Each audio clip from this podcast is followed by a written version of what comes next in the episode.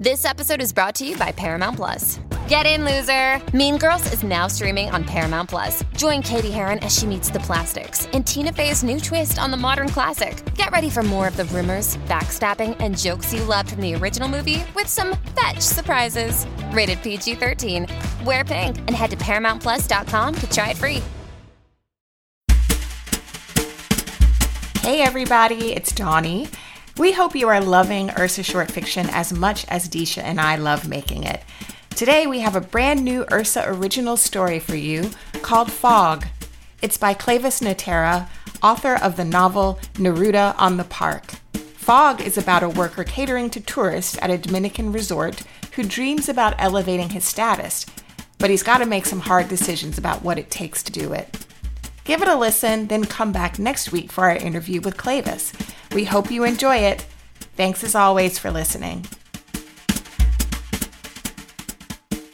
The following story is intended for adult listeners. Please see our content warnings in the show notes.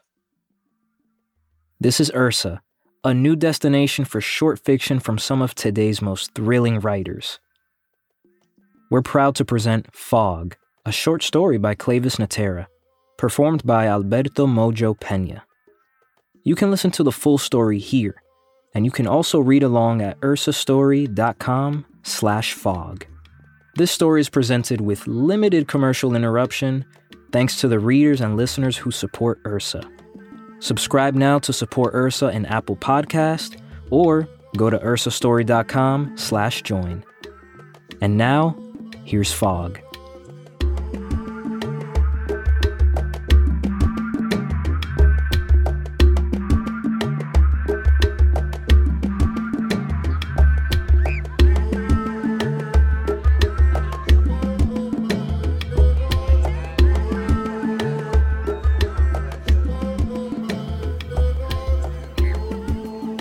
Guests from the Champagne and Lobster cruise headed across the beach, teetering toward the resort on the hill. Some of them Pablo knew by the drinks he'd served them during his second shift rum punch, margarita no salt, and bourbon, neat. None of it champagne. Some of the women he knew by first name could evoke what they tasted like after a shower. Those who would sometimes request he answer to a different name He'd been working since before sunrise to catch and scale the fish the guests would devour as sushi later. Now the sun was setting, but he still wasn't done. Management required he wait on the beach until the last guest exited the boat. He allowed his eyes to rest on the ocean. That mass of black ink retreated, then pushed hard against the shore. There were sharp pebbles strewn about, in the place where there had been only sand that morning. No one at the resort had bothered asking any locals what to do about the aggressive seaweed. Pebbles would do nothing to hamper its nightly progress into the beach. Pablo's father, a lifelong fisherman before he died, would have known the answer. His grandfather, who'd also worked the sea, would have known too. Pablo thought, if asked, he would remember what he'd been taught as a child. Bartender, a woman slurred. She was one of the last two guests from the cruise. Are you free tonight? Want to meet us at the club? Her hair was braided in cornrows, with brightly colored beads at the ends. When she stumbled, her hair made a sound of young children playing. He thought it ridiculous that she'd gotten this hairstyle when only little girls wore their hair in such a way. Still, he was two starred reviews away from becoming a platinum member companion. Although this woman could hardly afford an ensuite massage, with or without fucking, what with the hair and the makeup caked on and the romper she wore, thin material so cheap it turned see through when wet. Her reviews were as good as those of the rich guest who frequented the resort.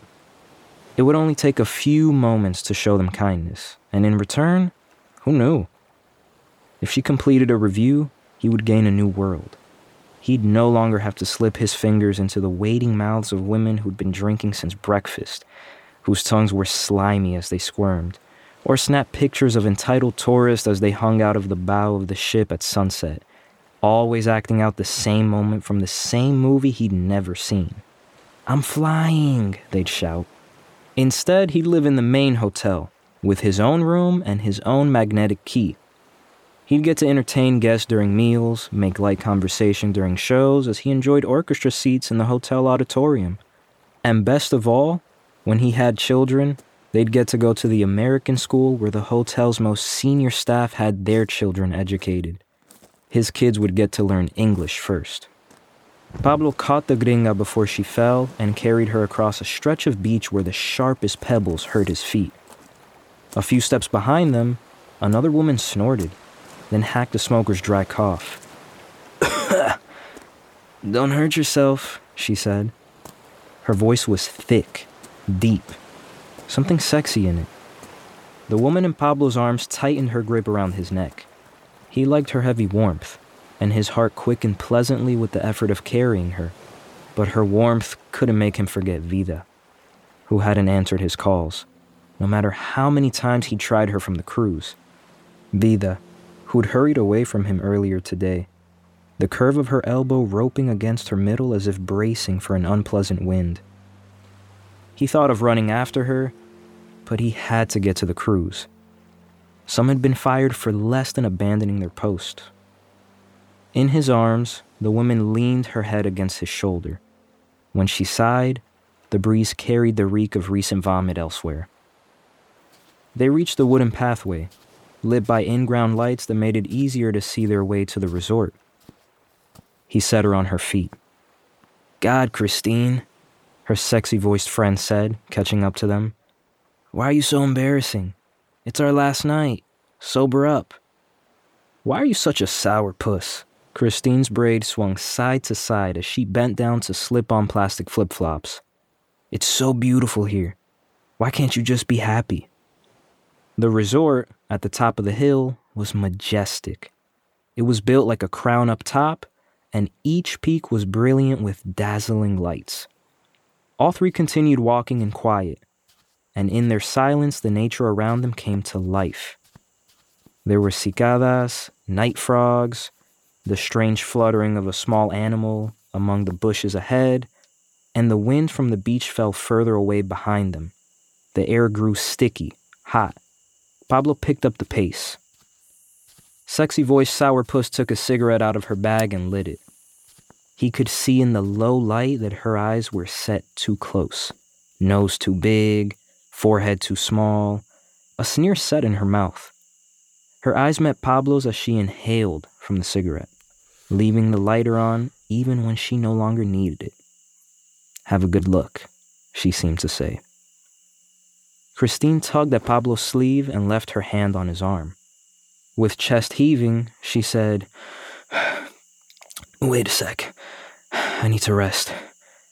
They could see the main stairway to the resort's lobby at the tip of the slope. He felt a surprising tenderness toward this woman. Was it her hand, stubby fingered and nail polish free, that reminded him so much of Vida's? Was it because he knew that with one act of kindness, he'd get the review that would bring him closer to the stability that would surely win Vida back? So, will you? She asked when she had caught her breath. Will you come to the club later? Maybe teach me the merengue. Sounds fun, Pablo said. During his father's last living days, Vida had spent nearly all her time in their small shack and had from time to time forced his father to stand, to dance merengue with her to keep his strength up, she said. By that point, there was no need for her to prepare and apply the healing ointments she was known for. Pablo had been puzzled by her visits. It'd been clear to all three of them that his father wouldn't last very long, was by then beyond the healing powers of a curandera. It wasn't until his father asked her if she wanted to learn to fish and she'd eagerly consented that Pablo had suddenly understood. That day, out in the ocean, they'd hooked a mahi mahi, his father's favorite. Vida, delighted to have caught it, had asked him to throw the fish back. It's too precious to eat, she said. Surprising himself, he'd agreed. Now, Christine turned from him to watch the nightly fireworks display that had begun.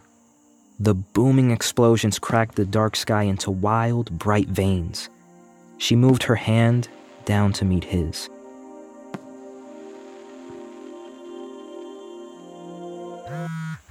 Pablo's phone vibrated.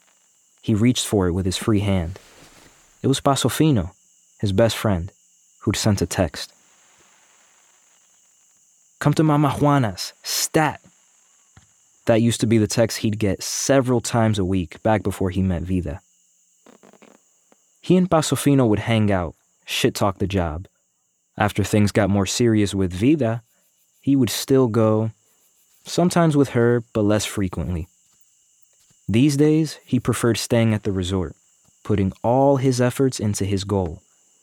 If it hadn't been for Vida's visit to the resort earlier that day, he would have stayed put, entertained these gringas. But her presence in the resort must have been her signal for him to persist, to seek her out this time, and recapture their magic in a place they both felt free. On my way, he texted back. It would be his first time in weeks off the property.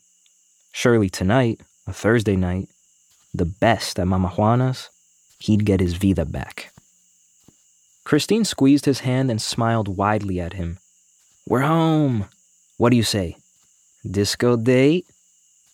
They stood at the foot of the main building, exclusively for Platinum members. He was surprised to learn they were staying here, in the priciest section of the resort. Had they won this vacation? Sexy voiced Sourpuss glanced at the fireworks, perfecting the drunk trying to look sober stance. Sure, sure, he said, hoping she'd stop asking. It worked. Christine finally let go of Pablo's hand and began to make her way into the lobby. Pablo stayed outside and gazed up the face of those nine stories. Small shadows moved on every floor. There was a difference between those figures.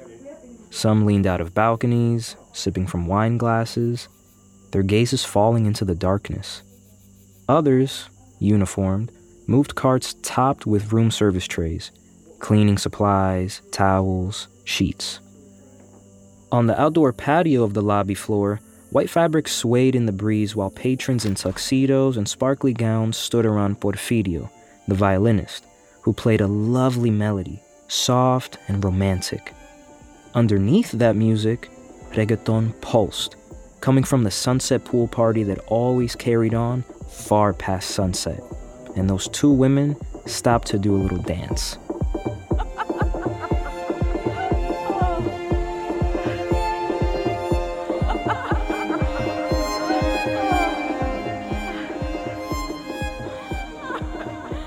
I'll be waiting for you.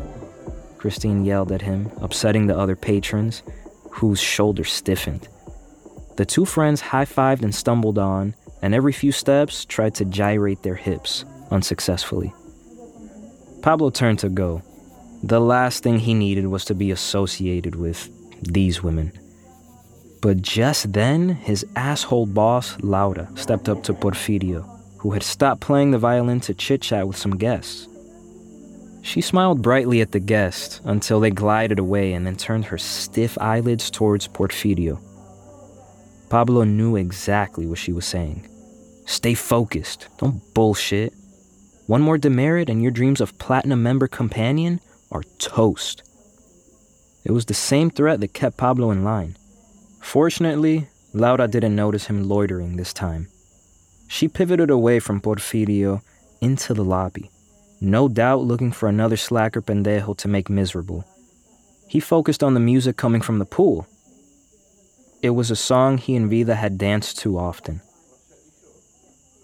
Las manos arriba, cintura sola, da media vuelta. The last time Vida had slept over, he'd been working the pool party. She'd sat at the bar, amused at the crude music, at all the Dominicans making sure the gringos had a good time.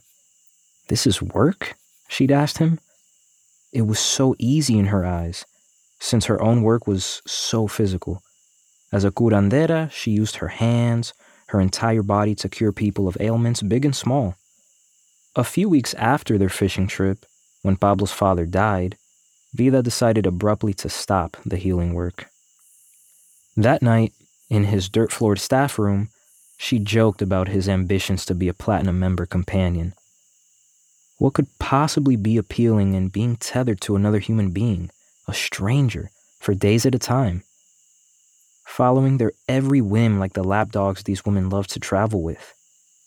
He'd explain the perks, as close to a guarantee of lifetime employment in the resort, as long as the survey scores showed high satisfaction. He told her how he'd be able to work a quarter of his scheduled hours, have his own room where paying guests stayed. Eventually, maybe I'll be able to stop with these women, he'd blurted. Stop what with them? She'd asked carefully. His silence had brought everything between them into stillness. She'd gotten up very slowly and left. Days later, when he'd mustered the courage to show up at her door, she'd asked him straight up, Are you ready to give them up? But could he? There were so many people waiting for a job like his who'd be willing to do anything. Didn't she understand? That focusing on the only useful skill he had, fishing, was impossible to do now that the resort had its own fishing boats. That it didn't matter whether he loved it when it provided no lifeline. She'd pushed him hard, out the front door, yelled it wasn't true, that there were plenty of ways to make a living. She'd called his goal porquerias, told him it was clear that what he desired was the life afforded only to those who lived in the resort. Startled, he left without saying what he'd come there to tell her about the schools, about their future children. He'd been shocked she didn't seem to want the same. Ahead of him, Porfirio's violin conquered all sound. The music was no longer pretty, no longer romantic. He played masterfully with an intensity that translated what most of the workers must be feeling at that moment. Or was it just Pablo?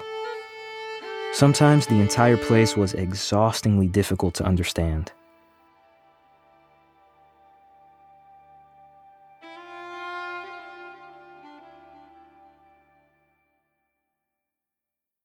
The hand painted sign said Thursday nights, locals only, in English to make it plain for those who were unwelcome. At Mama Juana's Beyond Proof, known as the Gringo Trap to locals, the live music was in full swing, and every staff member from the resort who had a night off was there, letting go. There were drums, a guira, a bass guitar, and a singer who gave his heart a jolt. In profile, she had Vida's pointy dimpled chin. Pasofino sat at the bar, nursing a bottle of Presidente, They'd known each other since they were as small as Mama Juana's girls. Behind the bar, Mama Juana's brow furrowed as she stared at her phone. I know, Pasofino was saying, but if they're with Leticia, they're fine. She probably just lost track of time. Bet you they're at the waterfall. Her phone battery, dead. Pablo took the empty stool next to Pasofino, who gave him a loud smack on the back in greeting. What's going on? Pablo asked. I left Leticia with the girls this afternoon, Mama Juana said. But when I got here, they were all gone. She's not picking up her phone, hasn't responded to text. Anything happened to my girls? Why don't I try her? Pablo said and dialed. Leticia, the opposite of her stuck up, bossy sister, Laura. She'd grown careless with her babysitting duties over the last few months had hit Pablo up for any extra pills he might have.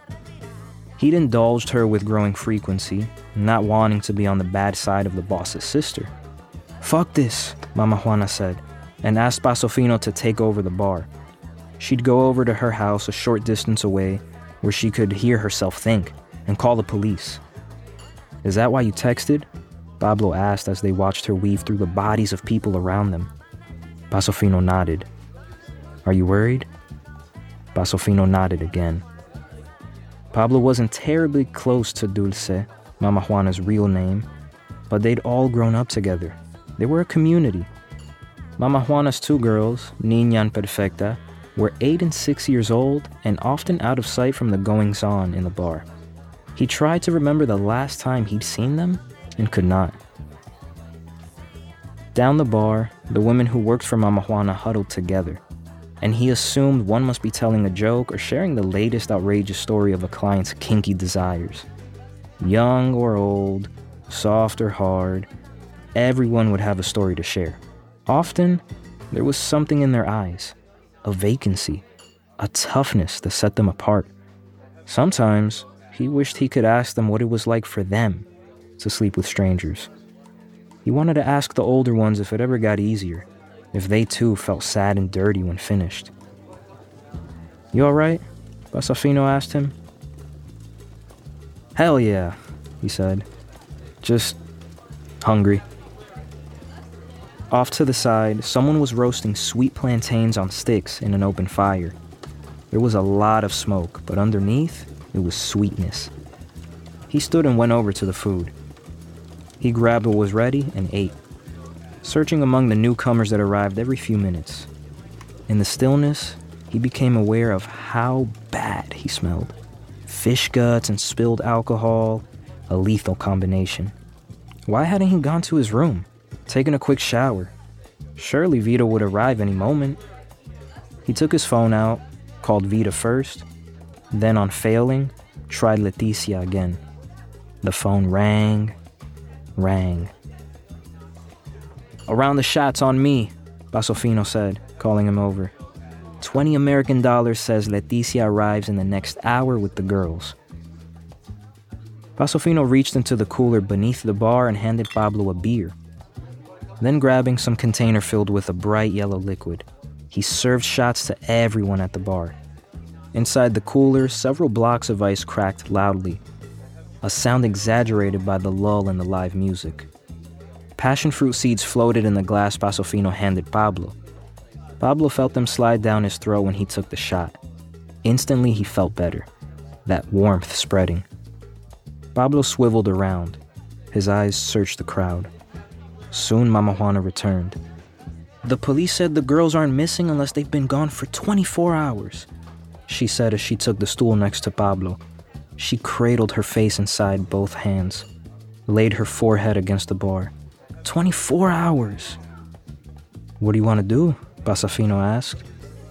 The moon cast a brilliant white light over the blackness of the ocean. The light rippled, then ridged, it extended over the bodies of all those on the beach.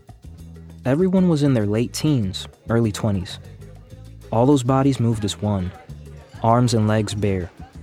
Pablo felt like an asshole because he enjoyed the motion, so easy, as if he'd wandered into a shaded area in the middle of a bright day. He knew Mama Juana was terribly worried, but the drums and the guira made him want to dance. He went in his pocket, pulled out his phone, swiped through old photos of Vida. There, the image he was looking for. Last time they were here, Pasofino took the picture. Vida's ass grinding against Pablo, his eyes fixed on her neck. He'd been shocked when Pasofino sent him the image because the lust was so clear. But clearer still was what hadn't been captured in the photo how much he adored her. They'd been together a few months short of a year had spent all their free time together once his father died. He'd often thought it was the gift his father had left him that invitation to take her out to sea, a way to ensure he wouldn't be alone. La curandera, who tried but failed to save his father, could maybe rescue him from all his despair. I'm gonna lose my mind if I have to wait an entire day, Mama Juana said. How long has it been? Pablo asked. I left them a bit before two o'clock. It's just after nine. That doesn't seem long enough to be worried. It's past their bedtime, Mama Juana said. It isn't long enough to be worried, Pablo repeated. Mama Juana gave him a hard stare. You, of all people, know what these fucking tourists get away with, Pablo. The huddled group of women parted and turned at Mama Juana's tone. Several murmured agreement. Mama Juana went on. Toki didn't get back on time.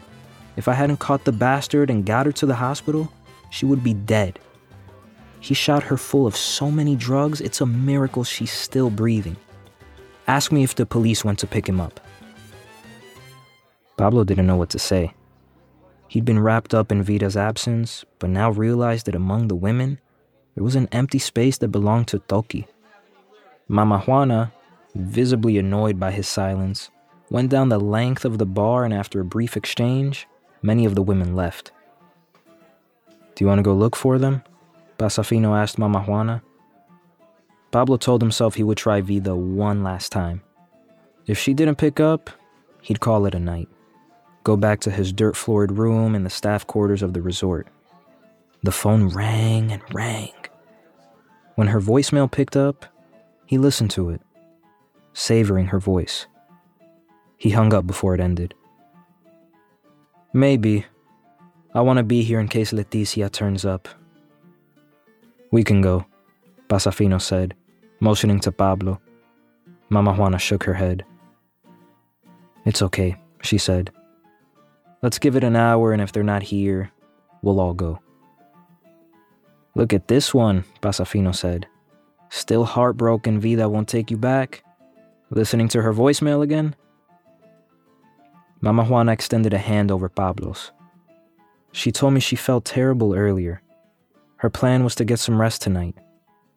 Just what we need, Pasofino said, interrupting Mama Juana, jabbing Pablo's ribs with an elbow. The gringos have infiltrated the trap. When Pablo looked up, he was surprised to see the two women from the resort. He had assumed they would pass out in their rooms and forget all about their dancing plans. But now here they were. Christine wore a pretty blue halter top dress. Sourpuss hadn't bothered changing. They both lit up as soon as they saw him. Hell no, Mama Juana said. Locals only means locals only. They're not like the others, Pablo said to Mama Juana quietly. If Vida really wasn't coming, maybe the night could be salvaged.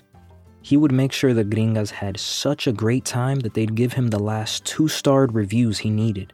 It was possible all it would take to convince Vida to take him back was achieving this status showing her how much better her own life would be when she gave her body the kind of rest she'd never known. Bartender, Christine said. Leticia wouldn't let anything bad happen to them, Mama Juana said to Pasofino, eyes lingering on the newcomers. Right? Of course not, he said.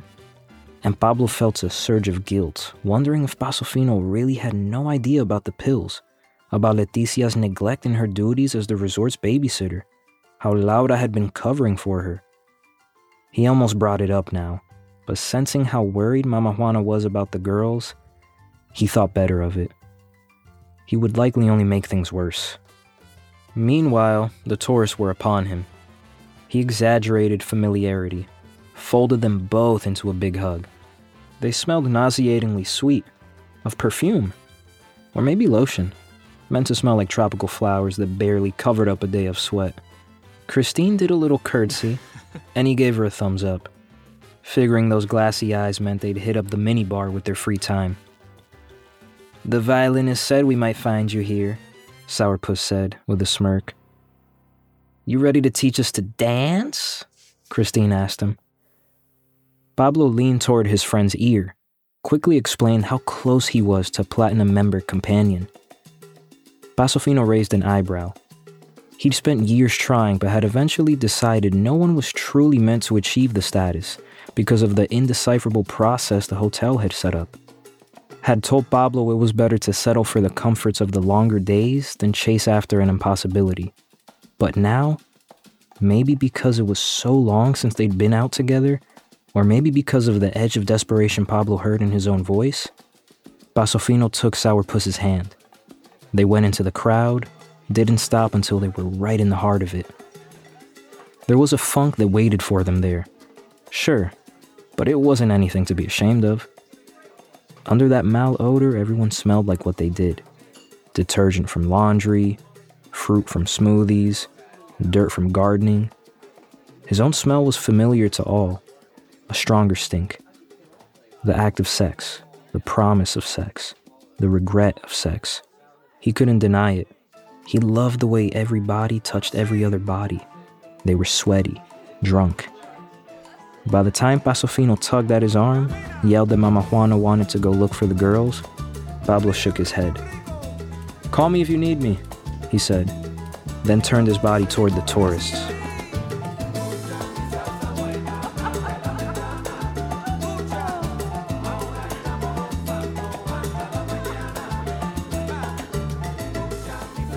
At 11 o'clock, an alert came from his phone as a vibration. He glanced at it absentmindedly, numb from so many drinks that he wasn't even thinking of Vida anymore. The text came from Leticia. I had to go, she wrote. This time, her phone didn't even ring. It went straight to voicemail. He looked for her on social media, found that she'd updated her status. The picture was unmistakable. Out of an airplane's window, a wing. Beyond the wing, an endless carpet of fluffy white clouds. Had she taken the girls out of the country? What the hell had she done? Pablo stumbled out of the crowd. His thoughts were hazy. He'd never wanted to go. Not to New York City with all the green dollars, or to Spain with euros, or Argentina, where one of his clients had once told him he'd not have to work another day in his life, that he could feast on the juiciest steaks until his arteries exploded. He'd had no desire, ever, to leave this land, this heat, these people he'd grown up with. He imagined Leticia finally finding a place where she could settle, take root, give up the pills. But she was so young, not even 18. She seemed to always be escaping responsibility, wanting to remain forever a kid. He didn't believe her capable of making good decisions no matter what environment. He wished she'd reached out to him before she got on the plane. He would have explained. She'd be exchanging one set of humiliations for another, in a colder place.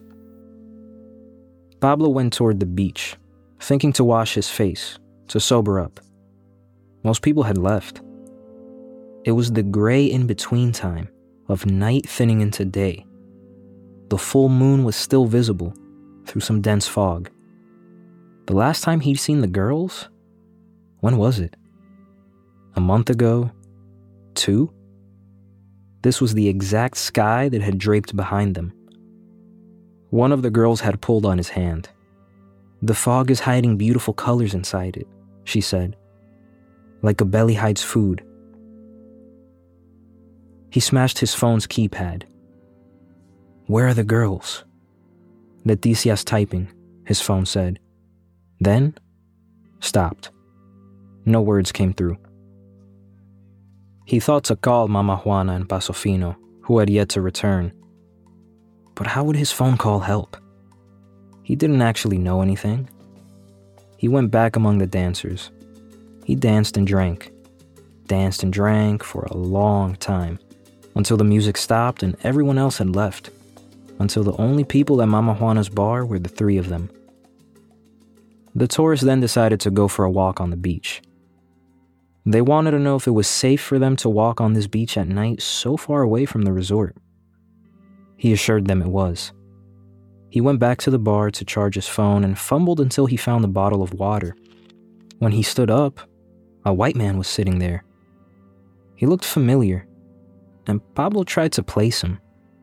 Maybe he'd been on the cruise earlier. I left a fanny pack here earlier today, he said to Pablo. The man didn't blink as he spoke and his tone commanded quick action. Pablo told him in his best English he'd take a look around. He found it quickly enough, in the lost and found bin on the other side of the bar. You can trust us locals, he said, noticing the man's passport and wallet remained inside the unzippered fanny pack. When he extended the fanny pack, he noticed the man's wrinkled fingertips, the marks of a person who'd spent hours at sea. He held the man's surprisingly bright green eyes and was struck by the amount of coldness he found. Not one note of gratitude or relief. Pablo felt a chill down his spine. Fun at the beach today? Pablo asked him. The man stood and walked away, didn't bother to respond. From the beach, Sourpuss was yelling that they would miss their flight if they didn't go immediately, pack their shit up, and leave for the airport. Christine was yelling back, saying to chill the fuck out. They still had two hours. They would be fine if they checked their luggage curbside. When he tried to find the man's retreating figure, he'd vanished. Pablo drank from his bottle of water, reminded himself to snap out of his stupor. He'd had too much to drink, that's all. Why in the world would he think the man had anything to do with the missing girls? Not to worry, he said. I know a shortcut. We'll be in the resort in a few minutes. As he left, Pasofino arrived with Mama Juana, who was now crying. They'd heard Leticia had stolen a vehicle and money from a tourist. The police had acted very quickly the minute the tourist had made the complaint. You're leaving? Pasofino asked him. Pablo pointed at the tourist. They found their way here on their own, Pasofino said, steel in his voice. We can find our way, Sourpuss said, tugging at Christine's hand as she began to walk. Christine pushed her friend's hand away. She stood her ground, waiting for Pablo. Sourpuss, Pablo said to Christine, pointing his mouth at Pasofino. She laughed, then squinted at him. Can you go by Laura's? Leticia wouldn't have left without telling her sister something. Mama Juana now said. We have to go, the real sourpuss said. I'll go straight to Laura, Pablo said. I'll find out whatever there is to know. What would Laura think if she saw him like this? The women buckled up in the back of the SUV Pablo had borrowed from the resort? Neither sat up front with him. Momentarily, he felt humiliated. He sat a little straighter, sped up the car, reminded himself to smile. He'd feel much better once he got some coffee, sobered up. The women went back and forth about what waited for them back home. Wiping dirty old ass, they both said. Wait until we tell the girls at work, they said. Who had the last laugh about our too good to be true Costco vacation package? An entire night? Partying at the beach? Not bad for two old broads. Huh, Pablo? They knew his name. That was worth something. He glanced at them through the rearview mirror, smiling as wide as they did. How long would this happiness last? They both were as red as skinless tomatoes. He saw now with the lightning sky. They'd be in pain for weeks, skin sore, layers peeling. Would it all seem worth it to them? What can we do for you? Christine asked, suggestively. He told them about the reviews, about how close he was to spending more time entertaining guests. Next time you come, I'll be able to spend the entire day with you, he said, eyeing Christine through the rear view. He rose up on his seat to catch Christine's phone light up her face, saw her fingertip hover over the screen. Diamond review numero uno, done, she said. Numero two, coming up. But Sourpuss wouldn't hand over her phone. Christine laughed, reassured Pablo she'd get it done. Anything for you, mi amor. Could you give me a hand with my luggage? Pablo felt the world spin. Of course, Christine would want him to go to her room. Of course, he wouldn't be making any attempt to speak to Laura. It would be my pleasure, he said. I just have to go to my room and freshen up, if you don't mind. Pablo thought of the long hours they had worked to make it here. How each moment of pleasure he'd give her would make all the hardship insignificant. I'd prefer if you don't shower, she said, giggling.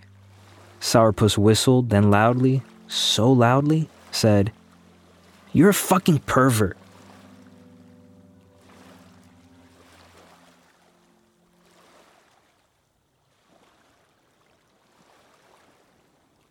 The fishnet, stuck in the water, jerked against Pablo's pull. He'd had no sleep, but a new day had begun.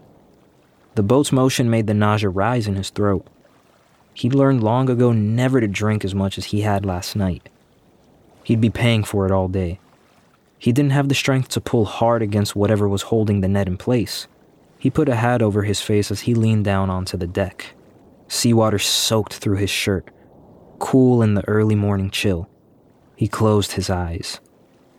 He'd gone to Leticia and Laura's shack, the largest in the staff's quarters.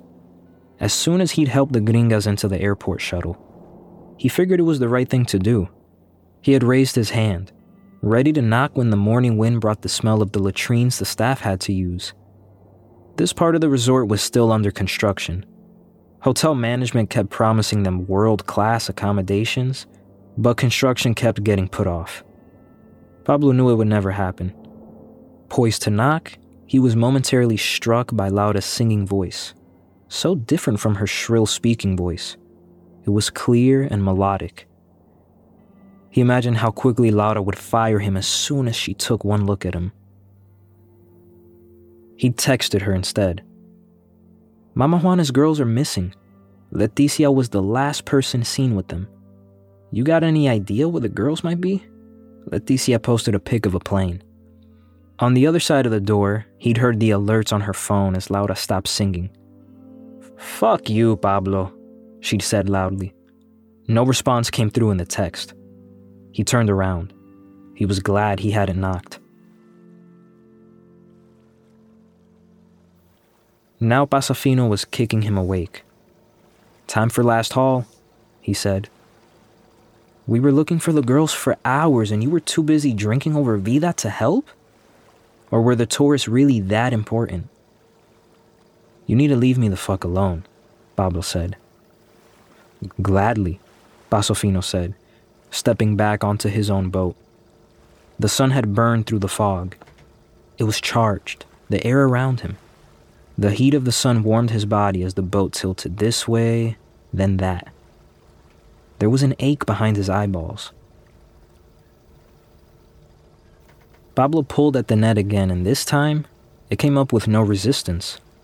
He was met with hundreds of squirming shrimp and an octopus with radiant skin that shined pink, purple, electric blue, as its tentacles narrowed and enlarged. He took his catch and placed it in the coolers that lined one side of the boat. There was a commotion over by one of the other boats. Federico was screaming for help. By the time Pablo's boat arrived, the other fishermen had hauled the bodies out of the water. Nina and Perfecta, Mama Juana's girls. Their hair had been shaved. He didn't allow himself to register the ropes that tied them together, the bruises around their necks. Refused, refused, refused to register any of it. Pablo leaned over the boat, wretched, felt a numbness spreading. Pasofino's shoulders shook as he made his way onto the other boat. He picked up the smaller girl and hugged her. He called her name so gently as if trying to wake her from sleep. Other men in the other boats gathered around them. Someone has to call Mama Juana, Pablo said, but none of the men reacted. Pasofino had removed his shirt, was covering the younger girl's body. Federico removed his shirt, was dressing the older girl. Pablo took his phone out, called Mama Juana. We found them, Pablo said. Your girls. Where? she asked. Are they okay? His throat locked. On the other side, silence, followed by a tumbling sound. And then, somewhat muted, the screaming began.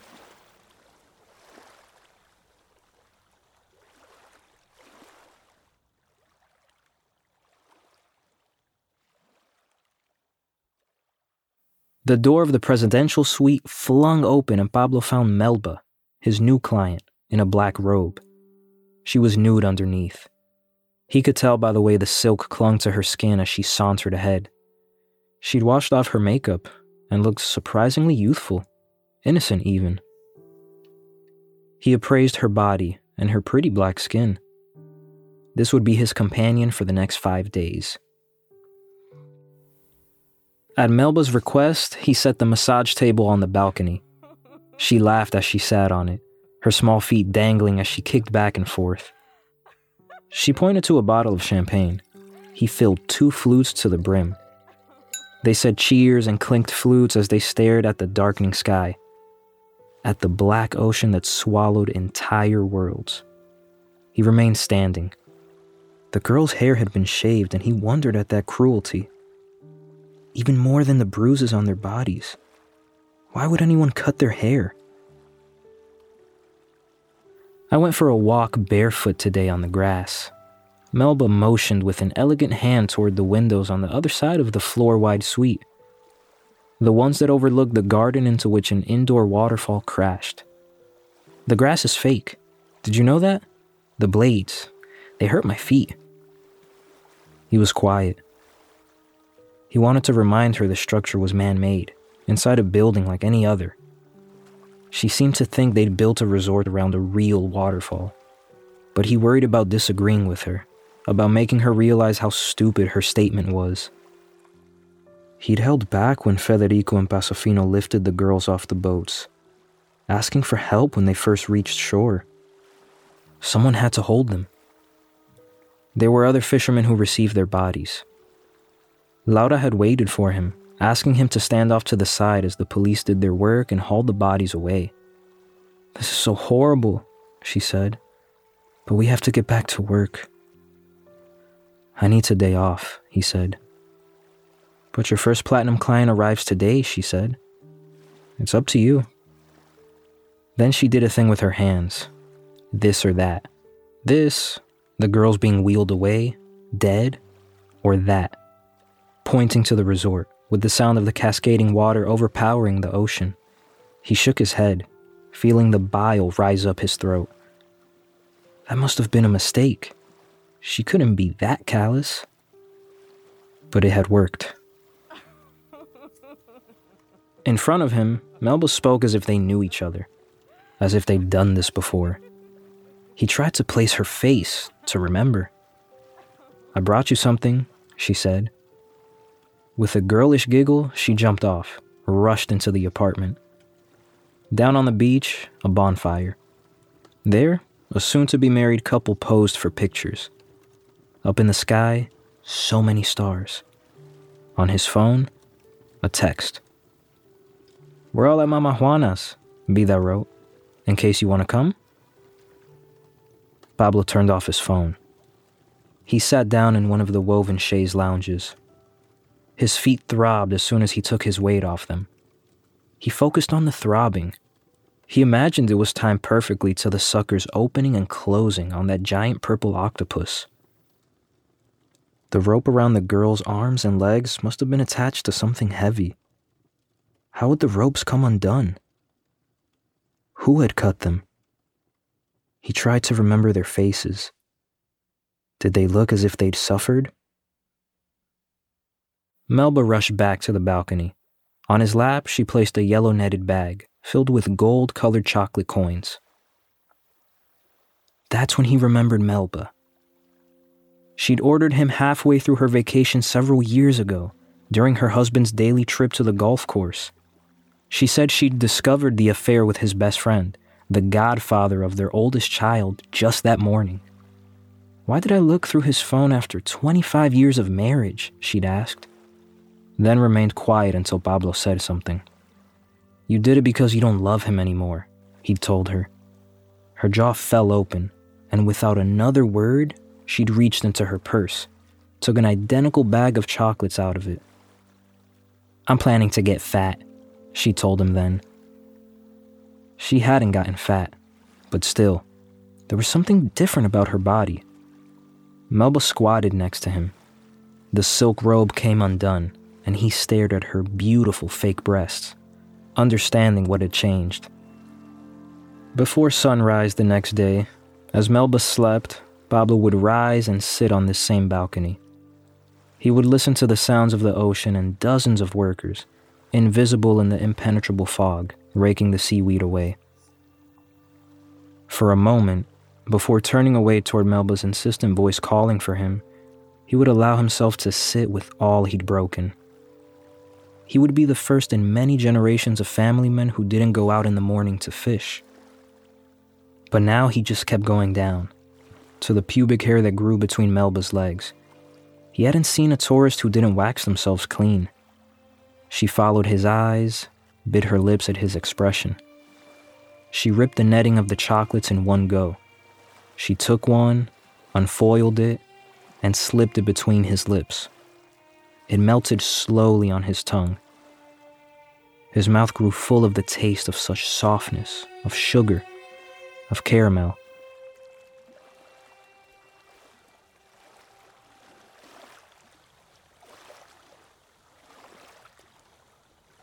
Fog is written by Cleyvis Natera and performed by Alberto Mojo Peña. Music and sound design is by Alexis Adimora. Illustrations are by Bex Glendining.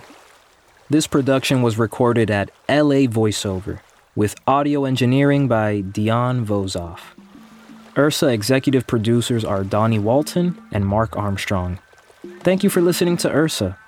To support our work, leave a review and comment in Apple Podcast or help us fund future stories by going to ursastory.com slash join.